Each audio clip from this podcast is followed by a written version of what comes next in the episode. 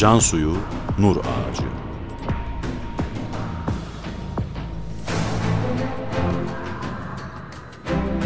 Metin Yusuf Ziya Özkan.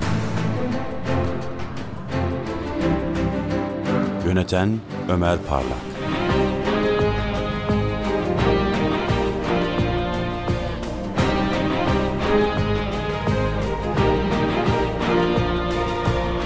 Otuz sekizinci Bölüm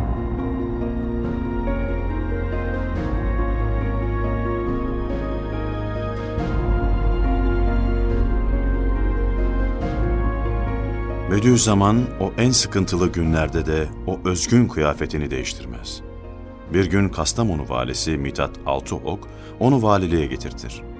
Amaç kıyafetine dokunmaktır. Bediüzzaman bunu anlar. Vali daha söze girmeden Bediüzzaman güler.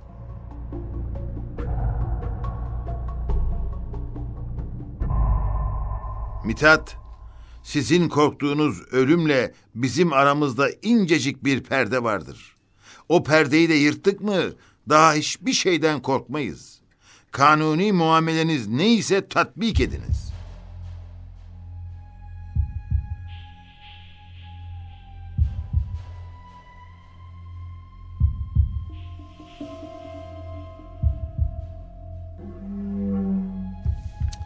Mithat Bey daha dikkatli olmalıydı. Şimdi ne yapacak? Bediüzzaman'ın çekindiği bir şey yok. Her zaman sürekli abdestli. Bütün vakit namazlarını ilk vakitlerinde kılıyor. Yatsı namazını kılınca hiç oyalanmadan yatağa giriyor. 2-3 saat sonra kalkıyor. Abdest alıyor. Teheccüd namazını kılıyor.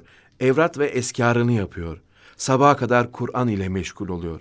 Sabah namazını kıldıktan sonra bitiremediği dualar ve virtler varsa seccadesinden kalkmadan onları tamamlıyor. Vakit müsaitse duha namazını kılıyor ve gündüzleri ise Risale-i Nurların telif ve tashihiyle meşgul oluyor. Hayatı bu. Sen bunları nereden biliyorsun? Takip ediyoruz ya. Takip ediyoruz ve biliyoruz. Bütün yetkililer de biliyor. Böyle bir hayat işte. Yemek yemiyor mu peki?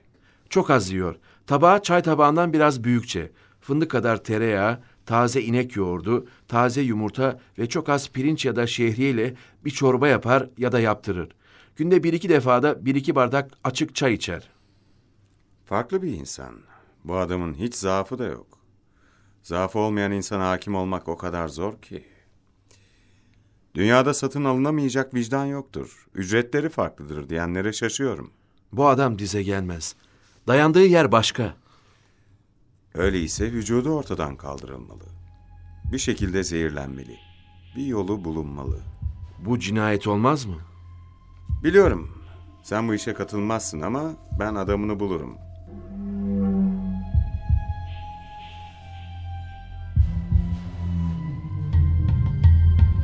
Bediüzzaman Kastamonu'da birkaç kere zehirlenmek istenir. Fakat zehir de kuldur. Allah izin vermedikçe hükmünü infaz edemez.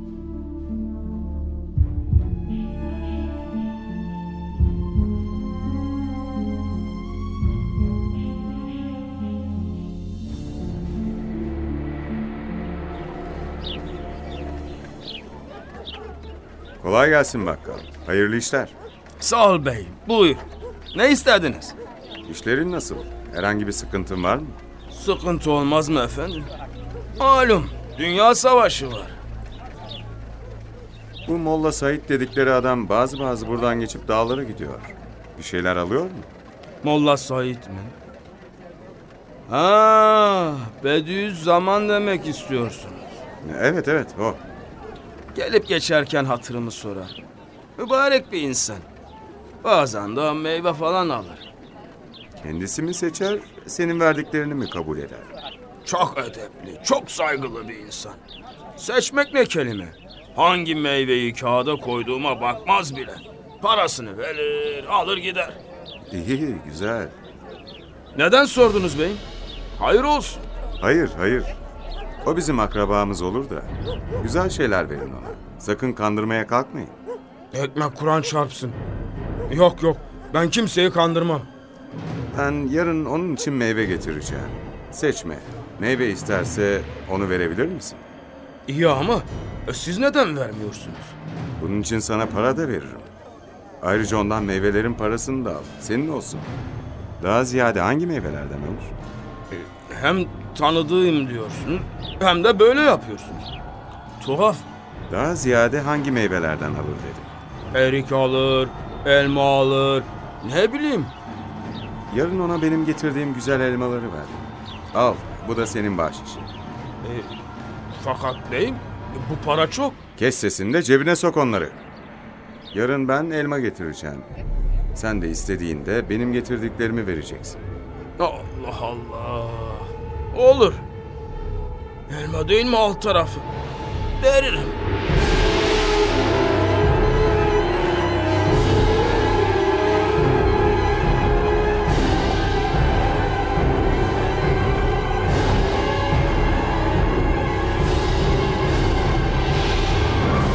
Ertesi gün gerçekten de Bediüzzaman dağa giderken bakkala uğrar. Bakkal da bu elmaları verir kendisine. Dağda Bediüzzaman bu meyvelerden biraz yiyince baygın düşmüş ve kusmaya başlamış. Allah'tan ki kusmuş da dışarı çıkarmış. Bu sırada talebesi Mehmet Feyzi Efendi evinde uyuyormuş.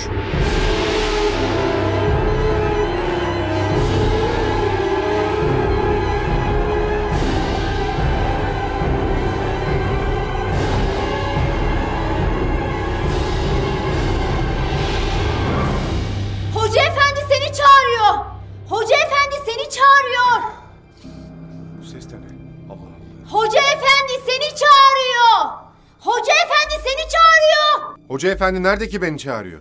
İyi de bana seslenen kim? Ortalıkta kimsecik yok. Yok. Bir kadın sesiydi. Ama hayırdır inşallah. Hemen gidip evine bakayım. Acaba bir şey mi oldu?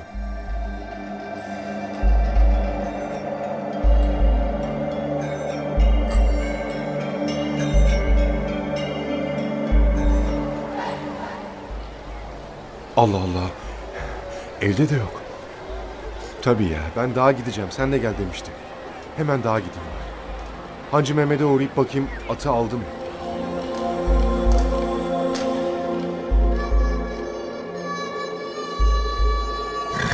Bu işin içinde bir şey var ama dur bakalım. At burada. Dağa gitse atla giderdi. At burada ama üstad yok.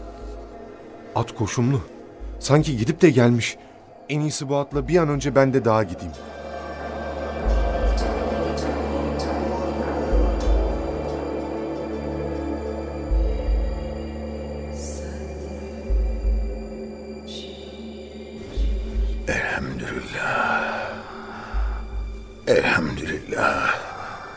Nereye gitti acaba?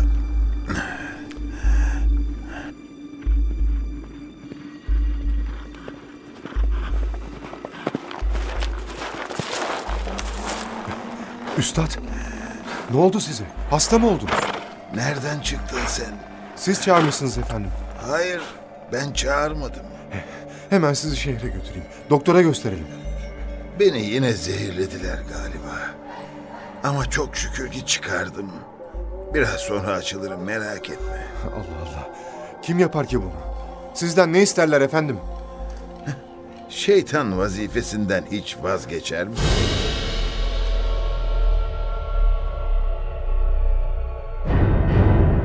Bediüzzaman'ın eski talebelerinden Vanlı Molla Hamit, Allah için Kastamonu'ya gelip üstadla görüşmek istemiş. Fakat izin vermemişler. Üstelik karakolda falakaya yatırılmış ve dayak atılmış. Ona eziyet edenler de, yakınında bulunup gaflete düşenler de çeşitli şekillerde tokatlar yemişler ama.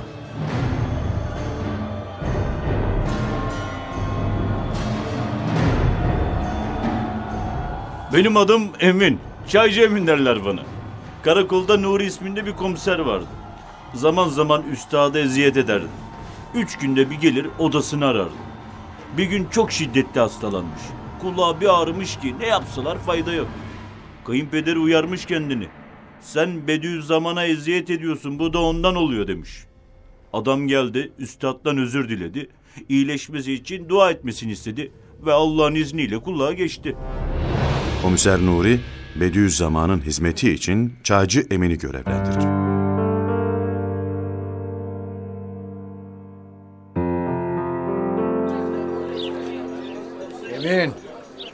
Çaycı Emin. Ha, buyurun komiserim. Ne istediniz?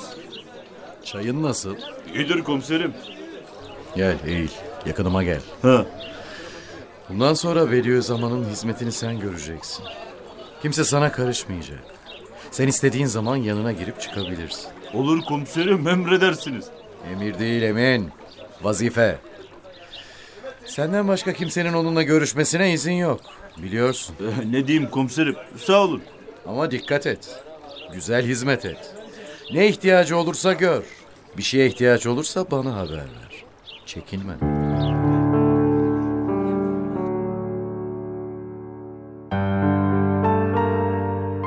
Ben artık rahatlıkla üstadın yanına gidip geliyordum. Başka kimse yanaştırmıyorlardı. Havalar iyi olduğu günlerde üstadla birlikte dağlara giderdik. Akşamları da kitapları tasih ederdi. Çok geçmeden bu komiser yine üstadı rahatsız etmeye başladı. Sebepsiz gelir evde arama yapardı. Bir gün üstad yorganın altına mangalı almış ısınmaya çalışıyordu. Bu yine geldi. Arama yapacak. Bir şeyler gizleniyor zannıyla elini yorganın altına soktu.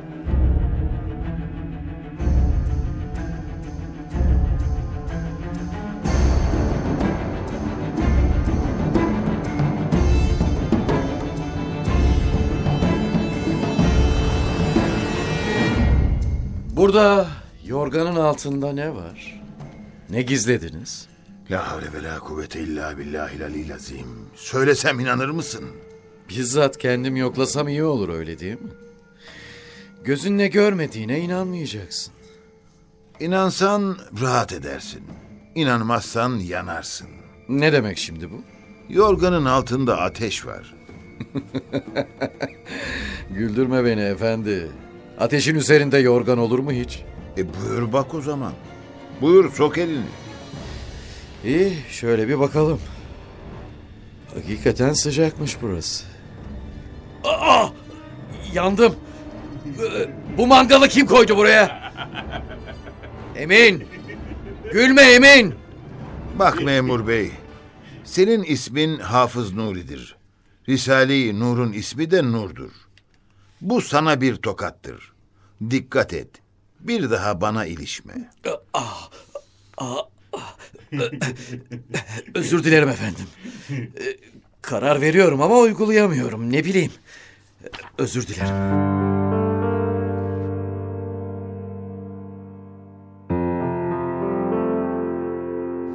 Bu komiserin başına çok hastalıklar ve musibetler geldi.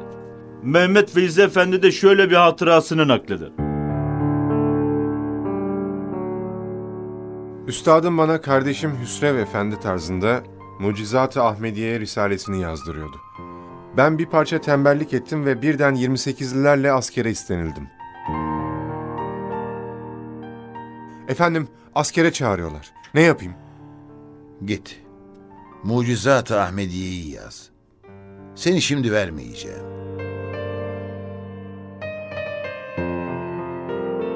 Yazmaya başladım. Çağrının arkası gelmedi. Kurtuldum dedim. Lakin yine bir gevşeklik geldi. Bir arızayla yazı noksan kaldı. Tekrar askere çağırmasınlar mı? Git yaz. İşine bak sen. Ciddi çalışmaya başladım. Hayret edici bir şekilde emir geri kaldı. Bir hafta sonra yine bir mazeretim oldu. Yazma işini ağırdan alıyordum. Üstad dedi ki,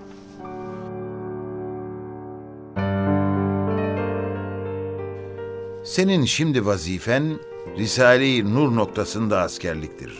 Hadi Allah yardımcın olsun. emir durdu. Beni askere almayacaklar. Birden emir geldi. Bir şefkat tokadı yiyip askere alındım. Merak etme. 7-8 ay sonra gelirsin. İnşallah bu kabahatim affolmuştur.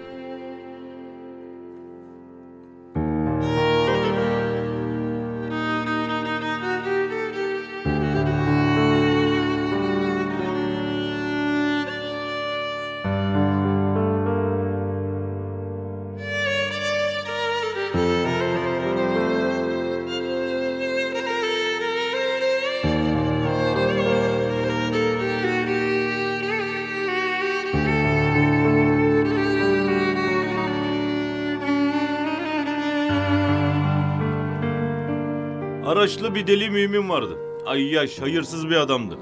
Yapmadığı kötülük kalmamış. Bir gece içmiş içmiş sonra evinin yolunu şaşırmış seher vaktine yakın gelmiş üstadın kapısına yatmıştı. Ben sobasını yakayım diye üstadın evine geldiğimde baktım ki deli mümin dut gibi sarhoş kapıda yatıyor.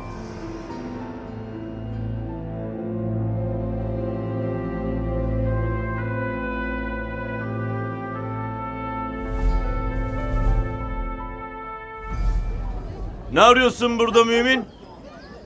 Neden bu kadar içtin ki yine? Sen şu an nerede olduğunu biliyor musun? Evet biliyorum. Ayıp, ayıp, ayıp. Çok ayıp. Of, of. Hadi gel de yardım edeyim. O görmeden de çek git buradan hadi. Yo yo yo ben buraya bilerek geldim. Ben tövbe etmeye geldim. Tövbe etmeye. Ben üstada hizmetkar olmaya, talebesi olmaya geldim. Bu halde mi? Sen sarhoşsun ya. Olabilir. Ne olur beni de kurtarın. Bıktım artık bu hayattan. Dur dur. İzin ver de geçeyim. İçeride işim var. Bana bak. Hocaya söyle beni de alsın. Ben tövbe etmeye geldim. E, ne yapmam lazımsa yaparım. ha.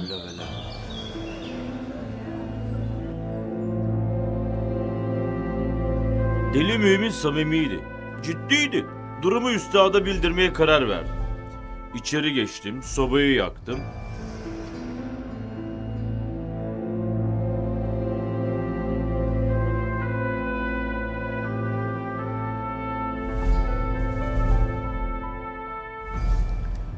Kapıda kiminle konuştunuz? Ee, deli mümini içmiş içmiş gelmiş sizin kapınıza yatmış. Ee, ne istiyor? Tövbe etmeye geldim diyor. Üstad beni de talebelerinin arasına alsın diyor. Fakat sarhoş. Beli kardeşim, git onu getir. Çok sarhoş ama. Olsun, getir onu.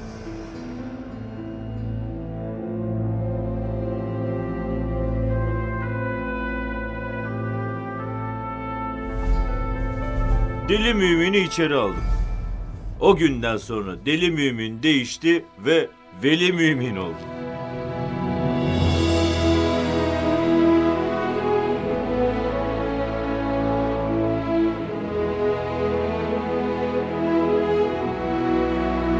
Yine bir gün Bediüzzaman sabahın erken saatlerinde Kastamonu Kalesi'nin şehre bakan duvarına oturmuş, eserlerini tahsih etmektedir.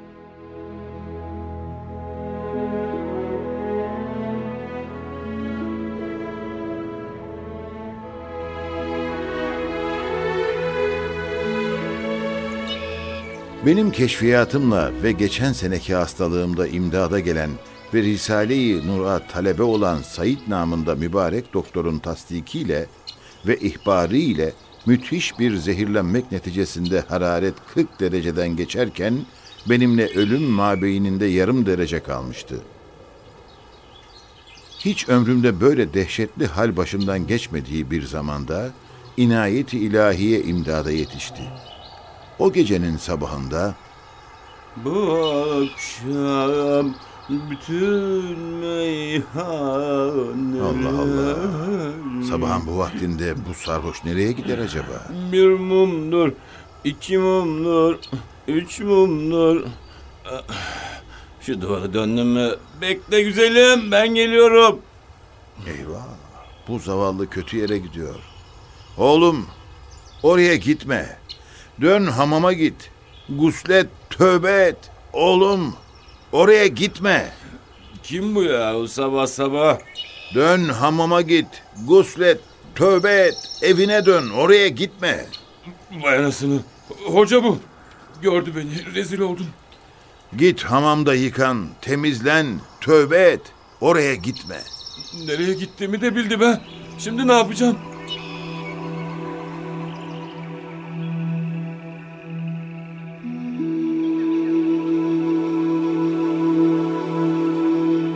Şoför İsmail olduğu yere çakılır kalır. Vücudu lerzeye gelir. Bir ağaca yaslanarak kendine gelmeye çalışır.